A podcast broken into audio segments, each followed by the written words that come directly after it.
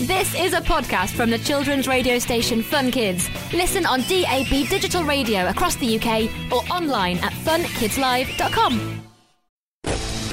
Life in the Armed Forces. Hi, we're at one of our city's most famous landmarks today. It's the Tower of London. Maybe you've visited it yourself. It's been part of our history for over 900 years, and in 2014 its moat was filled with ceramic poppies to commemorate soldiers lost in World War One. A distinctive part of the tower are the Beefeaters, or to use their real title, the Yeoman Warders. There's around 40 of them at the tower doing a job that hasn't changed much over the centuries. Their role is to guard the tower and the crown jewels.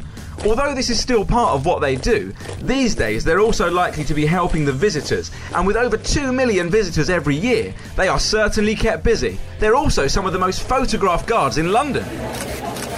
They dress in distinctive uniforms which also haven't changed much since Tudor times, with red tunics, black caps, and rosettes on their shoes. When they're working at the tower, they often dress in a simpler blue and red version, which is probably a bit more comfortable. It's thought that they got their nickname of Beefeaters because of their position in the royal bodyguard, which permitted them to eat as much beef as they wanted from the king's table. To become yeoman warders, you need to have served in the armed forces for at least 22 years, have reached at least the rank of warrant officer, and been awarded a Good Conduct Medal.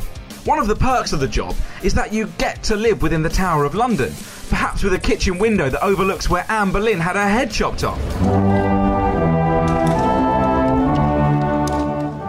Every night, shortly before 10 pm, there is a special tradition where the tower is locked.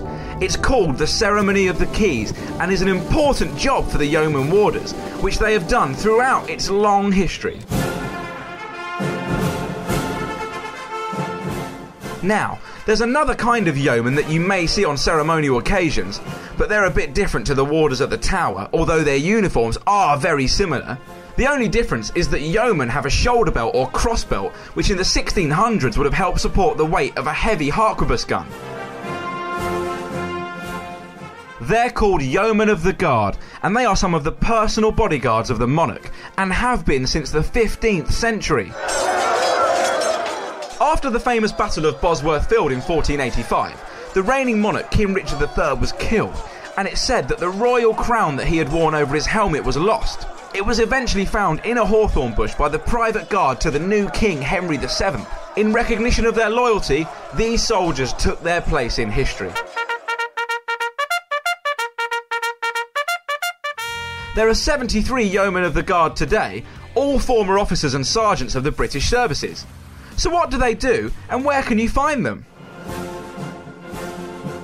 Well, if you see what looks like a beefeater, but they're not at the Tower of London, then you've probably spotted a yeoman of the guard. These soldiers take part in grand ceremonial events, such as the state opening of Parliament, the annual Royal Maundy service, garden parties at Buckingham Palace, coronations, and the funeral of the sovereign. Unlike the yeoman warders, the yeomen of the guard don't work at the Tower of London. Another difference between the two is that the yeoman of the guard might do other jobs most of the time, only coming to take part in the ceremonies when summoned.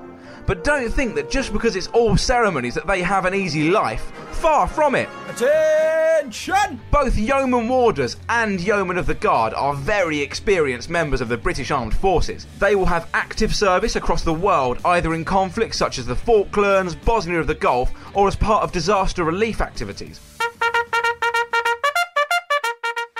So if you visit the Tower of London or see the state opening of Parliament on television, look out for the yeomen. They're a real piece of military history right here in London today. Find out more about life in the armed forces at funkidslive.com slash armed forces. Catch you next time. Life in the Armed Forces.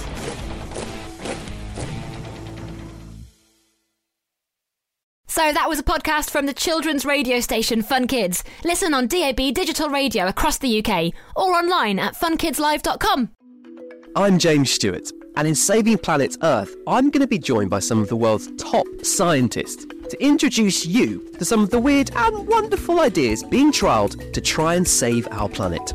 Led, of course, by your questions. Hi, James. I know that climate change is affecting our oceans. Is there anything that's being done to look after it? And one of the solutions involves dolphin poo.